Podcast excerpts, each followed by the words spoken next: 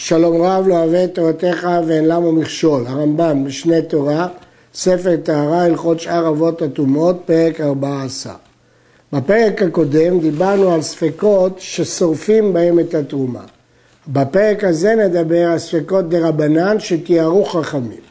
12 ספקות תיארו חכמים, ואלו הם ספק מים שאובים למקווה, כל המקרים האלה יפורטו באריכות לכמה. ספק מים שאובים למקווה, ספק טומאה צפה על פני המים, ספק משקים לטמא אחרים, אבל לטומאת עצמם טמאים בספק, ספק הידיים בין לטמא עצמן, בין לטמא אחרים, בין לטהרת ידיים מטומאתן, ספק דברי סופרים, ספק החולין, ספק הקורבנות, ספק נגעים, ספק עובר ועומד, ספק שרצים, ספק רשות הרבים, ספק שתי רשויות. רק נציין כאן שהרמב"ם מנה 12 ספקות, אבל יש שניים שמנויים במשנה והרמב"ם לא מנה אותם כאן כי הם לא שייכים לסוגיות שלנו, הם שייכים לעניינים אחרים ובמקומם הרמב"ם מנה שניים אחרים כפי שנפרט לקבל. עכשיו נתחיל בהסבר. ספק מים שאובים למקווה כיצד? שלושת לוגים מים שאובים שנפלו למקווה פסלו. למדנו שזאת גזירה דה רבנן, כדי שאנשים לא יאמרו שהמים השאובים מטהרים. ספק נפלו או לא נפלו, ואפילו נפלו, ספק יש בהם כשיעור או אין בהם, ספקו טהור. והרי המקווה בכשרותו, ואין מורים לו לטבול במקווה זו ולעשות טהרות לכתחילה, ואם טבל ועשה, טהרותיו טהורות. הדין הזה מובא גם בהלכות מקוואות, פרק י' הלכה א', הדין הזה שספק מים שאובים טהור, בין אם הספק אם הם נפלו, בין אם הספק אם יש בהם שיעור.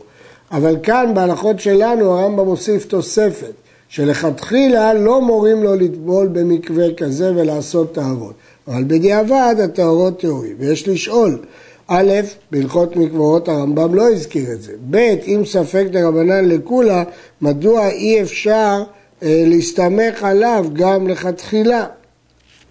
אה, על השאלה הזאת משיב פה בספר ערוך השולחן שהבעיה היא בגלל חזקת טומאה. ספק טומאה צפה על פני המים כיצד? שרץ שהיה צף על פני המים, בין שהיו המים בכלים, בין שהיו המים בקרקעות, בין שהיו בקרקעות וירד למים, אפילו אין שם אלא מלוא אדם וטומאה, הרי זה טהור עד שידע בוודאי שנגח. את הדין הזה הגמרא במסכת נזיר דורשת מהפסוק בכל השרץ השורץ על הארץ. דווקא כששרץ נמצא בארץ הוא טמא, אבל לא כאשר הוא צף על פני המים. עד שידע בוודאי שנגע, ולא אמרו ספק טומאה צף התור אלא לשרץ בלבד. וכל הנתלים והנגררים הרי הם כמונחים. זהו דין מיוחד בשרץ כפי שלמדנו מן הפסוק. אה, יש שטענו שדין זה הוא מהתורה, אבל הרמב"ם קבע אותו בתוך הרשימה של ספקות שתיארו חכמים, כי הוא לא מפורש מן התורה. שלט שהיה מונח בכלי, וכלי צף על פני המים, או שהיה מונח על המת או על הנבלה, ואפילו נימוך הנבלה או בשר מת שתחתיו, או שהיה מונח על שכבת זרע הצפים על פני המים, הרי זה כמונח על הארץ, שספקו ברשות היחיד טמא כשיתבהר, כמו שהתבהר. כלומר, כל הדין הזה הוא דווקא בשרץ שצף על מים, אבל אם הוא צף על כלי או על מת או על נבלה, אין דינו כמונח על המים.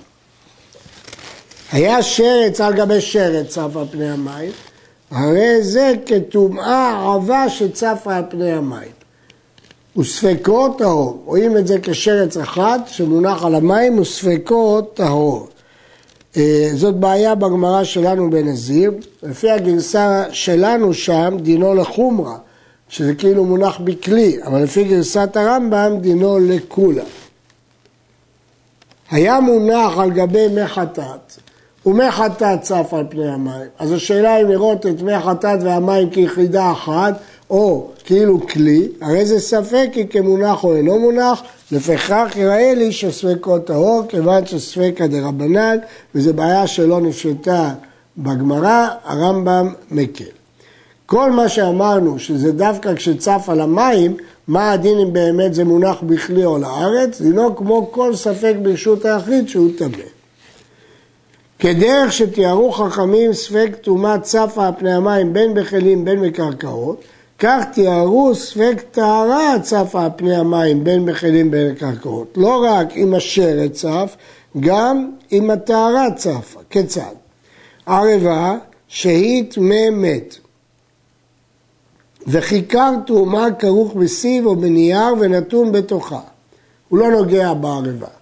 וירדו לתוכה מי גשמים, ונתמלט, ונפשט הנייר, והרי הכיכר צף על פני המים, והנייר מבדיל בינו לבין המים, וספק נגע צידו בערבה, ספק לא נגע, הרי הוא בטהרתו מפני שהוא צף. דין זה מקורו בתוספתא, ויסודו בכך שאין טומאה בדבר הצף, לכן הטומאה לא חלה על דבר טהור שצף. למה מדובר כשנמצא בתוך נייר? כי אם היא הייתה בלי נייר, ודאי שזה היה טמא, כי היא טמא במגע. אבל אה, ההלכה הזאת היא חידוש, כי הרמב"ם מנה את זה בטומאת מת, ולמדנו בהלכה הקודמת שכל הדין הוא רק בשרץ. אה, צריך לומר, אומר האור שמח, שמדובר פה לא בממש טומאת מת, אלא כלי שנטמע במת שנתנו לו דין של שרץ. אה, הרמב"ם אומר שנפשט הנייר, אולי הכוונה היא שלאחר שירדו הגשמים הנייר איבד את צורת בית הקיבול שלו ונפשט ואז הוא כבר לא נחשב ככלי וכיוון שאין לו שם כלי, אמנם הוא חוצץ בין המים לבין הכיכר ואז הכיכר לא נטמאת, אבל הוא לא ככלי ולכן זה עדיין נחשב צף על פני המים.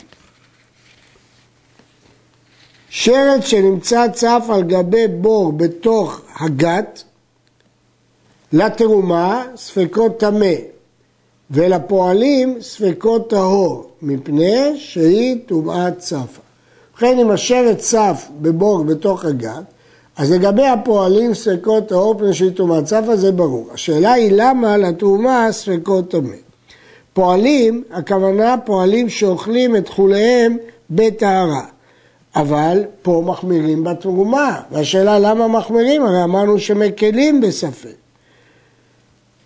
אה, הוא מתרץ כזה משנה, שפה מדובר ביין ולא במים. מה שדיברנו להקל זה בשרץ שצף על המים. אמנם, גם בשרץ שצף על היין הקלנו לגבי הפועלים. מה, מה אם כן התירוץ? נסביר ערוך השולחן, שכאן מדובר בבור שהוא בתוך הגת.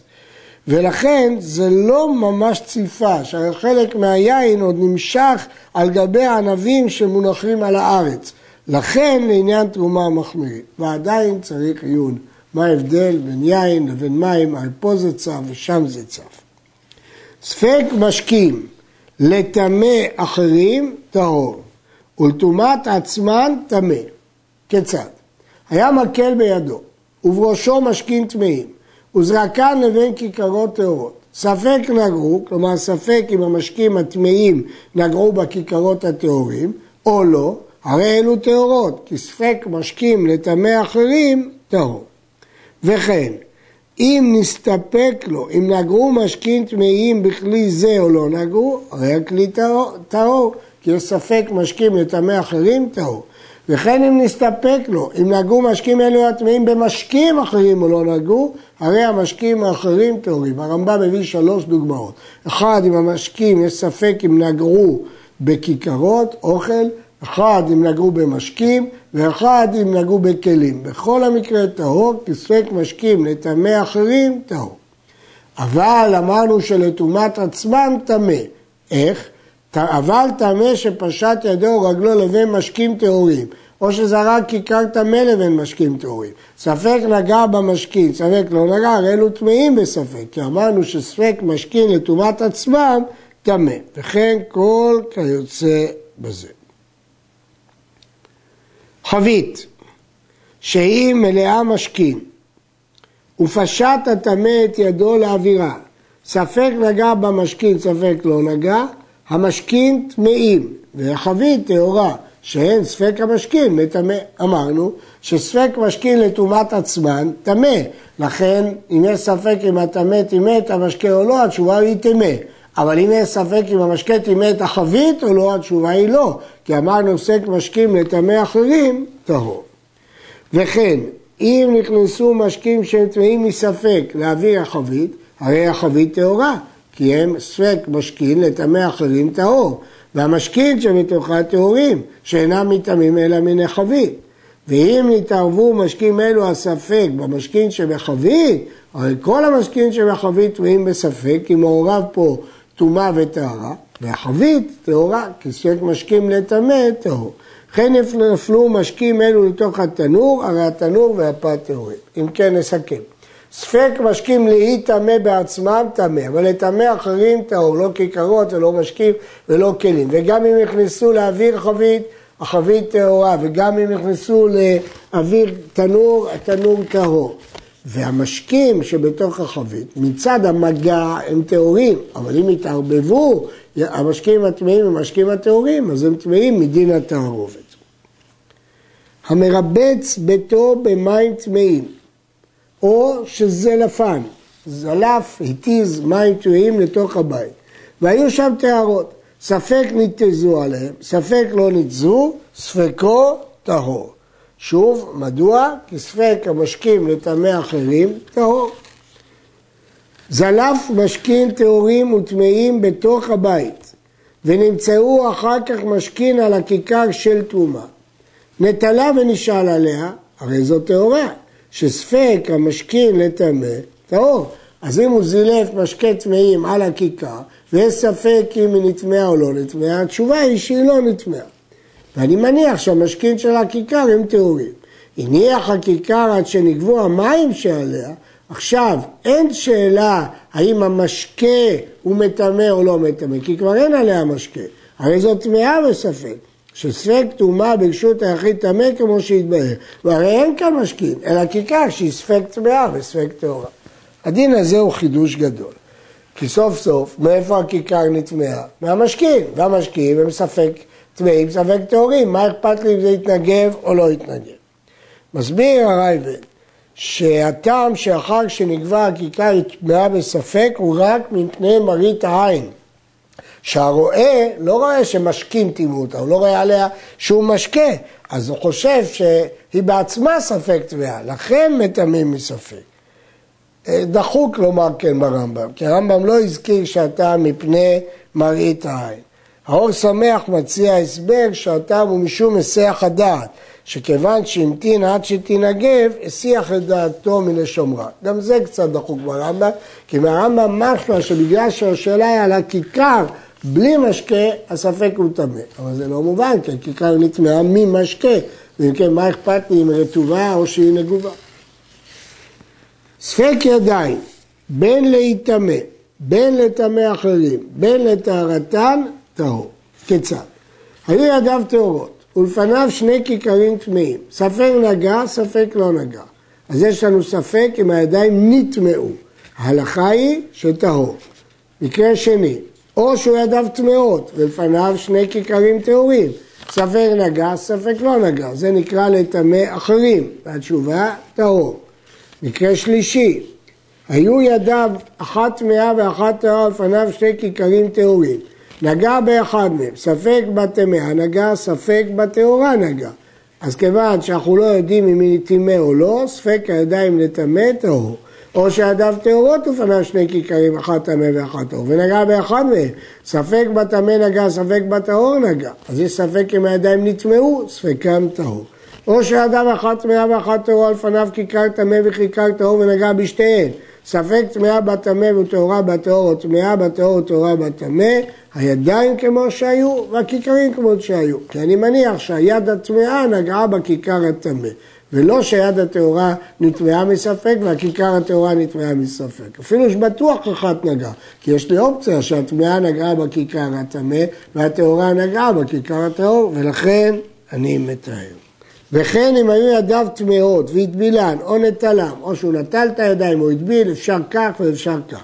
ספק שהמים שתיארם בהם כשרים לידיים, ספק שהם פסולים, הרי יש הלכות, יש מים שאי אפשר ליטול בהם את הידיים, כמו מים שעשו בהם מלאכה, ספק יש בהם כשרות, ספק אין בהם, ספק שהיה דבר חוצץ על ידו, ספק לא היה, הרי ידיו טהורות. כל הספקות האלה אנחנו מטהרים. הרמב"ם לא מזכיר פה ספק נטל, ספק לא נטל. האם גם זה ספק או לא, נחלקו בזה האחרונים כאן. הייתה ידו אחת טמאה ואינו יודע איזו היא, אומרים לו שלא יעשה טהרות עד שייטול שתי ידיו, לכתחילה. ואם נגע באחת מהן בטהרות קודם שייטול טהרותיו טהורות, כיוון שאמרנו שספק הידיים להיטמא ולטמא טהור.